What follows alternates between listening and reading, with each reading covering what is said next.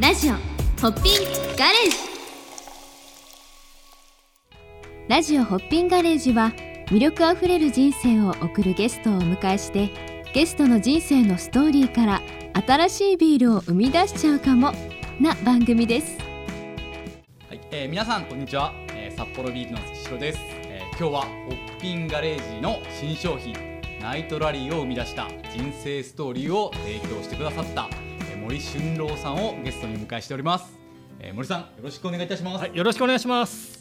いやようこそ森さん。今日はありがとうございます。はい大阪から遠路はるばるやってきました。遠かったですか？いやいや全然全然、はい、ありがとうございます。ね、でもはるばるお越しいただいて、はい。えー、早速で申し訳ないんですけども、はい。えー、じゃあ森さんちょっと自己紹介をお願いしてもよろしいでしょうか、はい、大阪で大阪市内の玉造りという、まあ、住宅街の中で、えー、エデン特急というクラフトビールの、えー、専門にしたこうバーを経営してましてで、まあ、半分はこう飲食店バーをやってるんですけれども半分は、えー、百貨店の催事に出たりとかあの醸造所の依頼でイベントに出たりとかセミナーをやったりとかっていうあのクラフトビール販売の、まあ、プロをさせていただいております。えー、今回ですねその森さんの、はい、森さんがのまあ人生ストーリーをですね、はい、テーマにしたあビール、うん、ナイトラリーがついに完成いたしました。はい、それでですね嬉しい こちらになります。おおなかなか渋いデザインにしてはちょっと軽すぎませんか？気づきましたか？はい。これ玉作りの空気入ってんじゃないですか？はい。いや実はですね、はい、ちょっと間に合わずですね、はい、紙が入ってませんが、はい、大丈夫です。ご安心ください。こちらの方にですね、中身がございますのでですね、これをちょっと今から飲めたらなというふうに思います。はい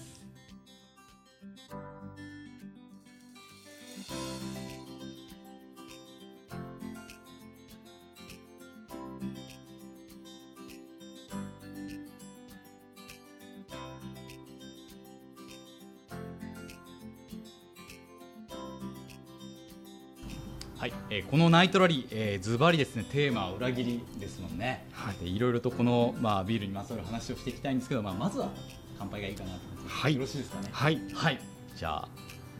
ピンガレージ特有の乾杯ですけども、はい、ホッピンと言いますのでガレージで配信いただいてよろしいですか、い、きます。ホッピン。ガレージ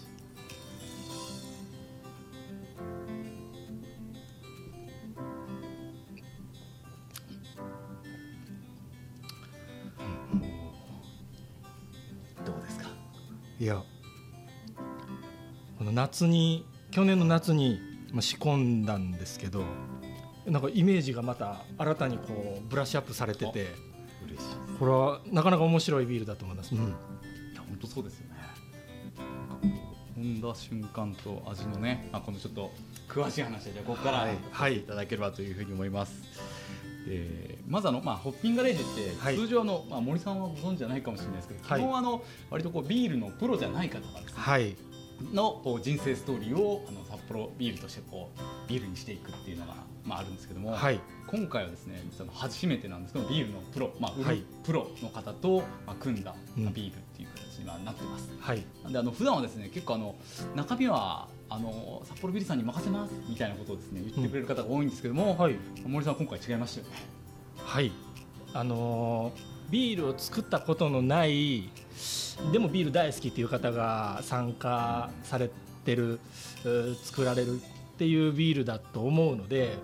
まあ、そこと絶対違いを出したいというのがありましてでやっぱりまあプロらしいところといえば歴史を背景をちゃんとまあ抑えるところとで販売をするというところがまああの他の方とも全然違うので。あの売る時にどういうふうにとかお客様が飲む時にとか家で楽しむ時にどんなふうなこう感想を持っていただけるかなというところを念頭に置いてで味をお伝えしてで、まあ、醸造のプロにあとはお願いをしてできないところはできないと。これで変えてこうしていこうかなんていう相談をしながらまあ作っていただいたという流れでしたね。はい。そうなんですよね。でそのまあ通常なんで我々の方からこういう形で作りましたってこうまあ語るんですけども、はい、今回ぜひちょっとあのこのビールの中身の設計だったりとか、はい、せっかくなんでちょっと森さんからちょっとお話をいただいてもよろしいですか？はい。まずはあのー、名前がナイトラリーっていう名前なんですけれど、あのー、まずはこう他の方えー、ビールに携わってない方たちがこう考えるオリジナルのビールであったりとか、あるいは逆にあの僕のようにあのビール屋さんで働いていてまあ、オリジナルビールを作るっていう例って結構あるんですけれど、そこでもまあ登場しにくいビールにしようということで、まあ、色がまず黒いビールなんですよね。あの色が黒いんですけれど実はもうここに持っていった時点で、ここっていうのは鼻の前に持っていった時点で、フルーツの香りがしてるっていうことでまずこう意外性というかを感じていただく。大体こう女性のお客様とかビール好きだって言っても黒はちょっと苦手なんですとおっしゃる方が多いのでそこをやっぱまず裏切りたいと。あの飲めますよというのをこうアピールしたいなというのがあったんですよ。で、まあ、お手本にしたのがあのドイツのシュバルツっていうビール。もう軽くて香ばしい黒いビールなのであのちょっと甘い味が残るとかを嫌がる方って結構いるのでそうじゃなくこれは飲みやすい軽い黒ビールですよというところをベースに選んでで、えー、チェリーの果汁あるいはまあフレーバーを加えることで、えー、意外性を持たせようという、まあ、そういうレシピですね。うん、実際あのまあ、さっき森さんがこの鼻に近づけたらこの瞬間にちょっとなんだこれは、うん、思っちゃいますよね。うん、まあ我々でもこの組み合わせをまあ今回やったことがなかったので、うん、まあ、本当に意外性のあるこうビールになったなっていうような感じはしますよね。大体あの我々あのこの番組のこうビールに関する知識が出た時に僕がビールおじさんとして話すんですけども、はい、せっかくなんで今日は、はい、森さんに、はい、さっきシュバルツとか、あとまあチェリーの話とかもうちょっとそのあたりで詳しく聞いてもよろしいですか、まずあのシュバルツっていうのがまあ色が黒いの黒っていう意味のドイツ語でドイツ発祥のビールなんですね。あのビールは大体大雑把に分けてドイツとイギリスと、まあ、ベルギーあたり。で、まあ、あのイギリスの植民地だったアメリカに移って、まあ、だんだん広がっていって、っていう流れを組むんですけどシュバルツとはドイツのビール。でこのチェリーを加えるっていう手法は、まあ、ベルギーで結構あるビールなんですね。でイギリスで有名なのはエールという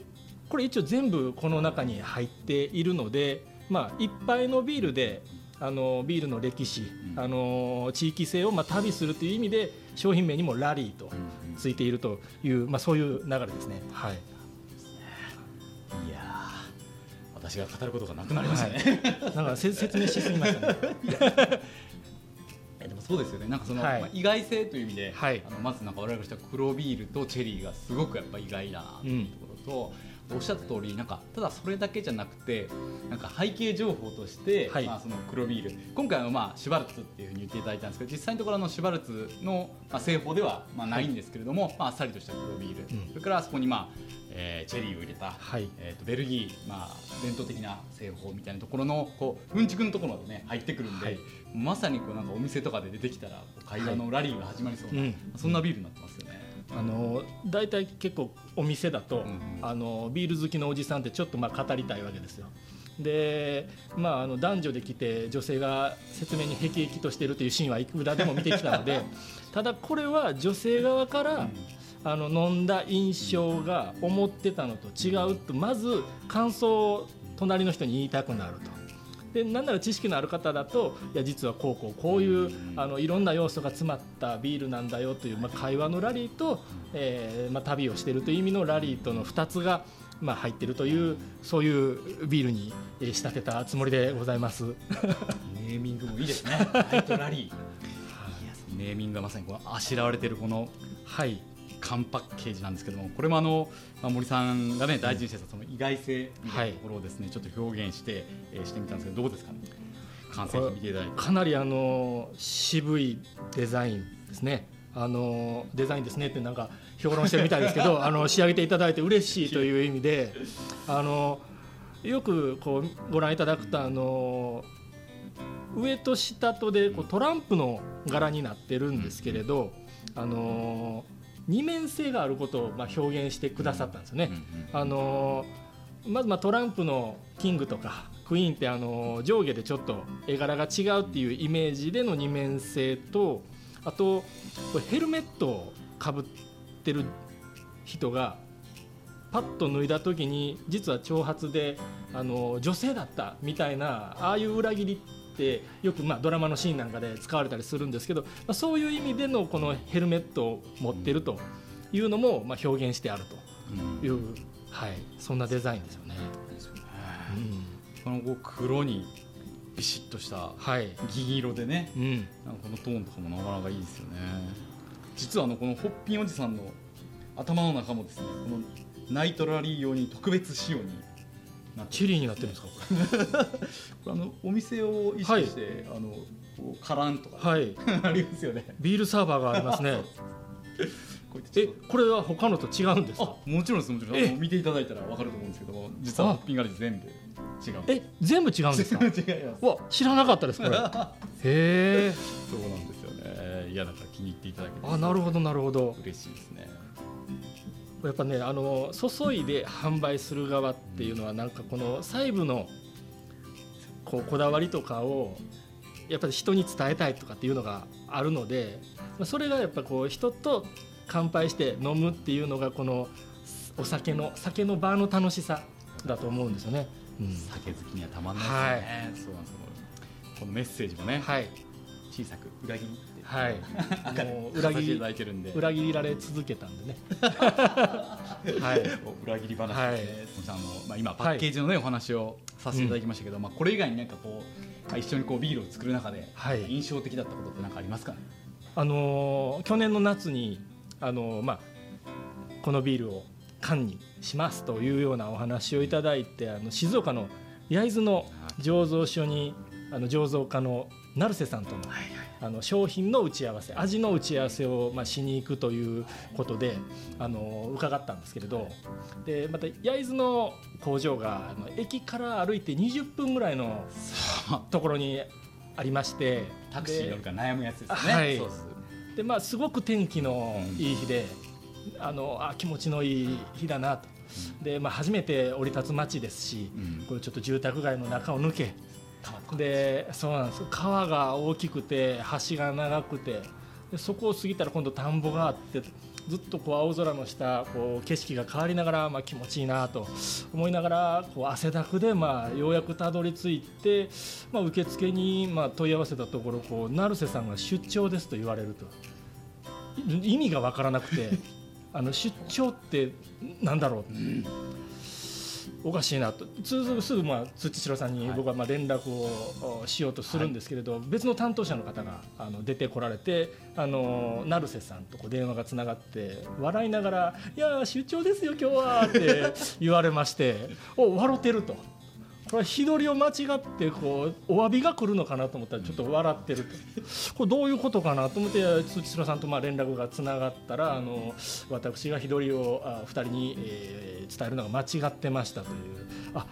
やっぱり商品は裏切りなんだなってこういうところから裏切りって始まるんだなって、まあ、思った次第でその気持ちがまあこの商品に込められてるのかなと思ってるんですけれど。もうすごいちっちゃくなってきました、ね、すみませんでした。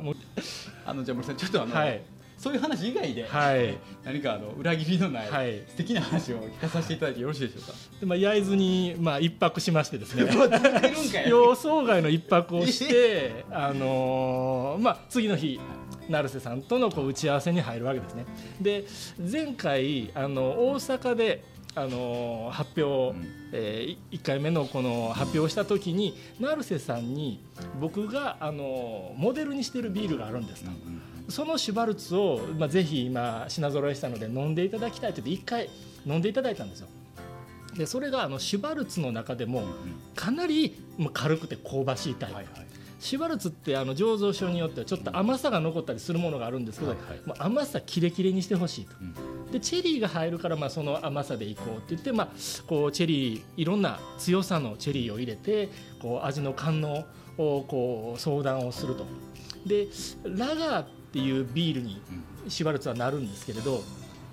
エールに比べるとちょっとこうえー、っと品質的に弱いところがどうしてもあるのでこれもしかすると途中でエールになるかもしれないと。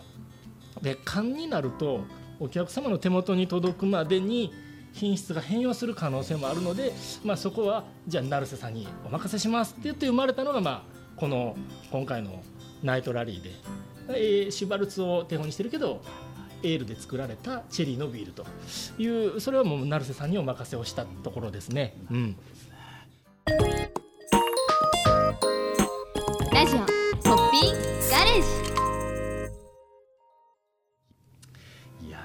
そういう感じでね、まあ、成瀬とやり取りをしていただいたんですね、はい、ありがとうございます。いやでもなんか私の中でこうやっぱ印象に残ってるのはこのビールの開発自体着手したのはねもう2018年の、はい、それこそまあ10月から11月とかね、はい、それぐらいから動き出した企画だったなと思ってて特にこう印象だったのがね、うん、このビールの試作品をねみんなにお披露目しようっていう、覚えてますかね、はい、やっぱ印象的でしたよね、うんあの時は確かその大阪でねお披露目しようってことで、はい、あの森さんの前職の、はい、無印良品さんのところでちょっとお願いに行った覚えてます、はい、いやもうあのーせっかくやるんだったらね、あのー、このビールの考えもまあプロとして、ビール屋さんでの背景を使ったんですけど、まあ、もう一つの、ね、無印良品で長く働いていたっていう背景もちょっとそこに入れたりすると、まあ、オリジナリティの高いこう発表ができるんじゃないかというアイデアでそれいいじゃないですかと。ただやっぱこう札幌ビールさんと無印良品でお仕事をするとなるとなかなかこれはあのちゃんと交渉しに行かないといけないということで、まあ、土城さんにわざわざねあの早朝に大阪に そうでしたね、えー、始発でした、はい、いらしていただいてであのー、当時ね堺市に世界最大の無印良品がありましてそこの売り場の中で発表ができたらこれはエポックメイキングじゃなかろうかということで、まあ、あのそこの上司というかもうあの、まあ、部長クラスになるんですけど、まあ、昔の上司でねたまたまあの相談に行くというのがありましてで、ね、あのうまくまあ交渉も進んでで営業中の売り場の中であの発表すると。いうようなことができてね、はい、あれはなかなか楽しい経験でしたね。そうですよね。うん、いやめちゃめちゃなんかそのまあいわゆる普通の売り場ですもんね。はい。なんかエスカレーターに乗ってる人からこうなずっと見られてるみたいな、ねね、あのイオンモールの吹き抜けで歌ってるアイドルみたいな感覚で発表会をするという。そうですよね。はい。あれは僕の中でも多分ホッピンガレージの中でやったイベントの中でもなん。か一番こう印象に残ってるやつですね、はい、お金のかかってない交渉力で勝負をしたというちょっとなかなか大阪人らしい。ね、ありましたね。はい。それがこういう形で、はい、なんか商品になったっ、ね、はい、やっとですよ。待ちに待った、はいじゃあここからは森さんのですね、あの人生ストーリーについて、はい、えちょっと伺っていければなと思うんですけども、はい、森さんはあの、ね、冒頭言っていただいたけどエデン特急というクラフトビール専門店をやられていて、あのアニックネームで腹黒店長ツイッターでですね、そう書かれてますけども、はい、この辺りからなんかこうちょっと裏切りの匂いをですね、はい、るんですけど この辺りって何かあるんですかね？これはあの裏切られた話じゃなくあのお客様が裏切られた気持ちかもしれないというまあ話になるんですけれどあのエデン特急を始める前にあのクラフトビールの専門店、まあ、堺市にある専門店なんですけど、まあ、そこで、まあ、長く修行を店長としてしてましてで、まあ、その前にこう物販、販売のお仕事をしていたので、飲食店の人とどうやらこうお客様が感じる印象が違う雰囲気があったそうなんですよ。あの常にこう笑顔で作業してる時にも笑顔でいるっていうことであの好印象をまず抱かれるわけなんですね。ただあのこちらはあのもうずっとそのサービス業として物販とか飲食をやってきてるので、笑ってるつもりはないんですね。あの勝手にいい人だとこうお客様が思ってでまあ3回目ぐらいのご来店でちょっと思ってる感じの人じゃない なかなかこう攻めてくるところがあるじゃないかと。なんか裏切られてる感じがするあの人は笑ってるけどあの笑顔の奥にはこう腹黒さがあるんじゃないかという自然発生したニックネームなんですよ。そういうことなんですね。はい、自ら名乗ってたわけではなくて。そうなんですお客様からお客様からでも僕は笑ってるつもりもない。たまたま笑顔に見える顔だっただけなのでお客様の勘違いなんです。なるほどね、はい、僕も初め行った時そう思いましたもんね。あなんて素敵な、はい、みたいな。勝手に勘違いしないでくれと僕は思ってるわけですよ。裏切られた一人なんですよね。なるほどね、はい、でもなんかさっきから、まあ、ボードの話も、うん、その良品計画ね無印さんで働いてたこともあって、たということを認識しつつなんでそのクラフトビールのこう道に入っていったというか、はい、ちょっと戻るんですけど、はい、そのあたりちょっと聞かせてもらっていいですか？こうまあ、無印良品が、まあ、普通に好きでっていう理由で、あの良品計画で、まあはい、あの働かせてもらうきっかけになったんですけれど、そこからこうやっぱりあの責任職になっていくとこう更新とかあのスタッフをまあ育てていくというようなところがやっぱり力量やと思うんですね、まあ、売り上げを上げるかのどちらかやと思うんですけど。で、まあ、僕はまあお金を残すよりは人を残そうという方に力を入れて、あのまあ、接客の大会が社内であるわけですよ。で400当時ね400店舗ぐらいからこう全国大会こう池袋に集まるともうすでに8人になってるわけですよ。はい、にあの2回出させていただいたことがあって良品計画さん。の中で、はい、地方大会みたいなのもありそこを勝ち抜いていくわけですよ。でまあこうその自分の所属してるお店のスタッフがまあこう決勝に出たりとか、でまあその後退職した後もそのお店からこう全国優勝者が出たりと。で優勝者からあの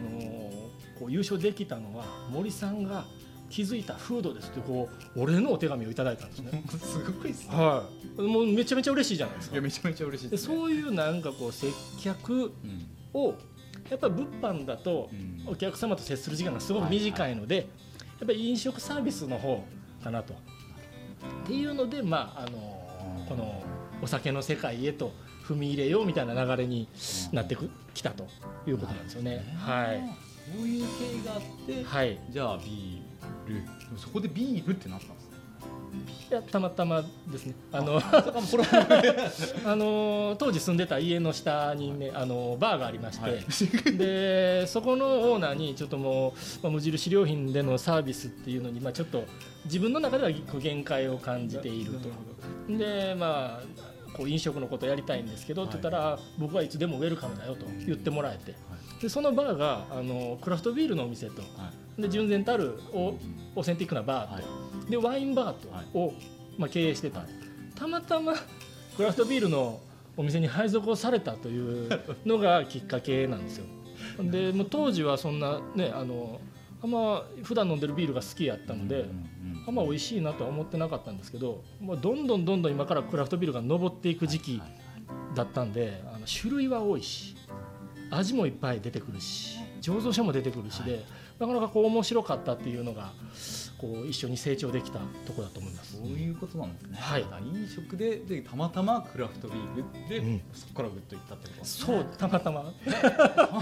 たまたまのビールですこれ。たまたまなんですね。はいエレン特急のあの独特の世界観っていうのはそういうなんか堀さんの接客業を通したところからが来てるんですかね。やっぱりこう飲食サービスだけじゃなくてこう物販もやっていたのでこうお客様のこの満足度っていうのはこう商品だけじゃなくて商品を飲むシチュエーションとかも絶対にあると思うんですね。あの今なんかこうね、お酒を家で飲む方すごく増えてるんですけどやっぱ一人だと寂しいとか会話がないみたいな話があるんですけれど僕はこうエデン特急ってカウンターだけの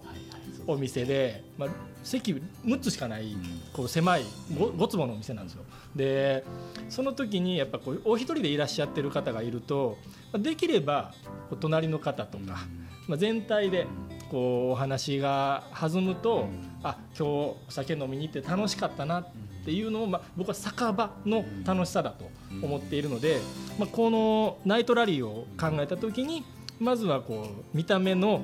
印象を裏切ってすごく飲みやすいというふうにすればビギナーの方でも隣の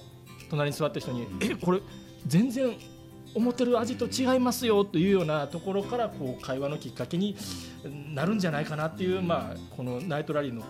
うなんていうんですかね。こ人とのコミュニケーションへのこう回答というか、そういうふうにまあちょっと考えたんですよ。はい。っていう説明を聞いて、はい。なぜこう小指なんかうちの会社だと多分小指、まあ、出てきてないんで実際に、はい。意外性がある会話が始まるっていうなんかその視点がやっぱりなんか今回森さんとうんやったからこそなんか出てきた、はい。なんかそういうコンセプトだったのかな中身だったのかなっていうのはなんかお話聞いててすごく思いました。あありがとうございます、うん、初めてお礼を言います。初めて言われました。なるほどね。いやなんかもっともっといろいろね話聞きたいんですけど、先ほどのはい。ちょっとあの修行時代のね、はい。話が少しありましたけども、はい。実はちょっとあの我々のスタッフ側の修行時代のブログをはい。拝見しましてですね、はい。なんかちょっと見ちゃいけない過去を見てるみたいな感じだったんですけども ちょっと見たところ、はい。森さんのなんかこうお気に入りのなんかうん。ビールみたいなのがなんかこうちょっと紹介されてたんおで、はい。せっかくなんであのまあ接客のプロビールをこうね皆さんに勧めるはい。プロの方の、うん。そういったところも少し聞いてみたいなと思いまして、まず1品目がそのアップルバーレーですね、はいえーちょっとどういうビールなのかちょっと教えてもらってもいいですか、あのーこう島根ビール、こう松江路ビールビアヘルンっていうまあ名前で、えーされているところで、そこの会社はね、あのー結構濃厚なビールが得意なんですよ。もうアルコール度数10%近いのにすごくこうスムーズな飲み口だけど、はいはい。酔っ払うっていうよりはちゃんと強く感じる味わいたっぷりっていううのが得意でそこがバーレーワインっていう、あの度数の高いビールにあのリンゴうんを使ったアップルバーレーっていうのを一度こうリリースしましてですね。で度数がやっぱ10%ぐらいあるんですよ。うん、これがこうリンゴって言ってもあのアップルティーみたいな、あのー。甘い要素ははい。麦芽のこう穀物としての甘みからくるのでそのアップルティーみたいな香りでそのリンゴの甘さみたいなのを感じると。いうのがまあ特徴のビールだったんですけれど僕はかなり濃厚なビール好きなんですよ。で軽いビールしかまあ知らない方が多いのでこうやっぱバリエーションとしてこう濃厚なビールもあるよと。特に寒い時期冬にはおすすめだよみたいなところと、でやっぱフルーツを使うっていうのが、あのーこれがかなりビギナーの方に特に女性に、あのーおすすめしやすいんですよ。イメージしやすいし、で日本はあの四季があるので、こう柚子を使うビールってなるとこうあ和風な柑橘だなとか思うんですけど今度カボスを使うとこうあ九州のビールだなとかそう地域性とかも出るのでそのフルーツでありなおこう濃厚なビールを合わせるって当時はあの全くなかったジャンルだったのでもう僕にもこうぐさっと刺さったわけですよ。で、まあ、飲んでみたらもう抜群にまあ美味しいし好みだというので、まあ、お客様から森さんが紳士すぎて半分以上ビールがなくなったって言われた、まあ、そういう思い出のビールですね。はい。なるほど。ねそれやっぱ今はちょっと飲めないんですか？あの限定なんですよ。あの時だけの思い出のビールだったんですよね。あー悔しいですね。はい、また作ってもらったらあのね。はい、飲みたいんですけど、絶対飲みたくなりますねはい。まあ、だ第2弾で うまいですね。はいうまいですね。いやここれもでもねそのその要素を入れた黒いけど味わい豊かだけどなるほど。フルーツを入れてやるっていう、まあ、ここにつながるわけなんですよ。すね。はい。なるほどね。いやちょっと面白いですねこの話。はい。でちょっともう一品いきましょうか。もう一品はえっとラオホでしたっけ？はい。ちょっと僕あのえー富士桜高原ビールのラオホですね。富士桜高原ビールのラオホ。はい。まあ、ラオホって言われたら僕はまああラオホビールってのは分かるんですけど、これなんか多分ち普通のラオホとは違うっていうことですよね。あのせ説明がというよりあの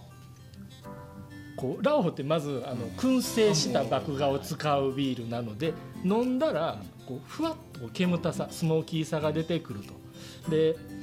あのー煙たいビールなんて飲みやすいのって説明したら思われるわけですよ。確かに。ただ一般の人からするとはい、なんかちょっとピンとこないのかもしれないですね、意味がわからないですよ。飲み物が燻製されてるっていうのが。ビールはチーズとかね。なんかああいう燻製で美味しくなるものってなんかねこういうイメージありますけどビールはないんでしょうね。味の想像がやっぱねちょっとつきにくいんですよね。であのソーセージとかね。そう。もうそうですし、あのー我々が普段食べてるものの中に燻製の味っていっぱい入ってうんて、で気づかないのがあのだし。かつおだし。か。かつお節はいぶされているので燻製なんですね。だしに合う。うどんと合うっていうビールなんですよ。あえこのあこのラオホが。ラオホが。はい。あというというはい。語りでで販売されている。それだとでも女性って飲んでくれないですね。うどんに合うって言われても、まあうどん出てこないですよね。はい、でも最終的にあの女性に人気ですって加えて飲んでもらうんですけど。飲みたくなりますねこれまた。これまた飲みたくなりますこね。これが後を引くビールかとかも思ってこう聞いてる方はラオホ飲まれるかもしれないですけど。やーもうそうですねナイトラリーじゃなくてラオホい。なるほどね。そうなんですね。だからじゃあこのいなんか藤藤桜さんのなはい。中身云々というよりなんかこうそ売り方が面白いいややっぱね富士桜高原ビールのバランス。であの本場ドイツのラオホになると濃いんですよ。でめんつゆみたいな味になるんですよ。これ本当にそうめんつけたら食べれるんちゃうかと思うぐらいあのカツオの要素強くなるんですよ。どでつけてみたことあるんですけど全然美味しくないんです。よめんつゆにはならないんですよ、はい、だってビールですもん。なるほど。そこまでラオホラオホしてないはい。ラオホなんですねでも世界大会で金メダル取ってるというだからラオホのジャンルではトップクラスだけど日本人にちゃんと向いてるっていうのがねなかなかまあ売りやすかったところですよね。なんかちょっと嫉妬なんかラオホの説明になってジェラジェラそう。ラオホ作あの うんなんか加えようかな。はい。ですよね。はい。なるほどね。いや、なんかこういうビールのね、はい。やっぱまあ我々多分ビール好きやから。はい。尽きない、ね。今日はなんか、まあ、ナイトラリーの話もしたんですけどなんかほとんどなんかビールの話ばっかりでしたね。ですね。なんかもうちょっと話したいなんかそうですね、もうなんかでもお時間もあるんでせっかくなんで、じゃああのちょっと戻るんですけども、はい。ナイトラリーですね、まあ、今回発売されるこのナイトラリー。うん。どういう感じではい。皆さんにはい。飲んでもらいたいかっていうのを最後ちょっと森さんからちょっと言っていただいてもよろしいですかね。はい。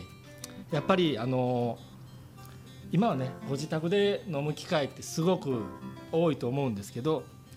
自宅で飲んでもまああの画面を通じてねコミュニケーションとかもできるんでぜひ同じビールをこうネットを通じてとかっていう感じでもこう意外性は伝えられますしなんならやっぱお友達が集まれるとか家族が集まれる場でこそやっぱコミュニケーションありきのビールだと思ってるので、まあぜひ一人じゃなしに、あのー仲間と飲んででホッピンガレージと恥ずかしい乾杯をしながら あのやってほしいかなと思ってあんた何言ってんの急にって無印で叫びましたけどね。ちょっと今からあのウェブラジオ流すからこれ聞いてってちゃんと説明もそこで加えていただいて楽しむと、まあうん、一粒がね二度おいしいみたいな感じで楽しんでいただけるんじゃないかと思います。はい、ありがとうございます。はいい、や嬉しいですね。はいそんなあのナイトラリー発売になりますので、はいぜひ皆さんあの嬉しい買い求めねいただけたらいいなと思います。じゃあ今日はちょっと名残惜しいですけども、えーこれ見てちょっと終了とさせていただきます。はい森さんどうもありがとうございました。ありがとうございます。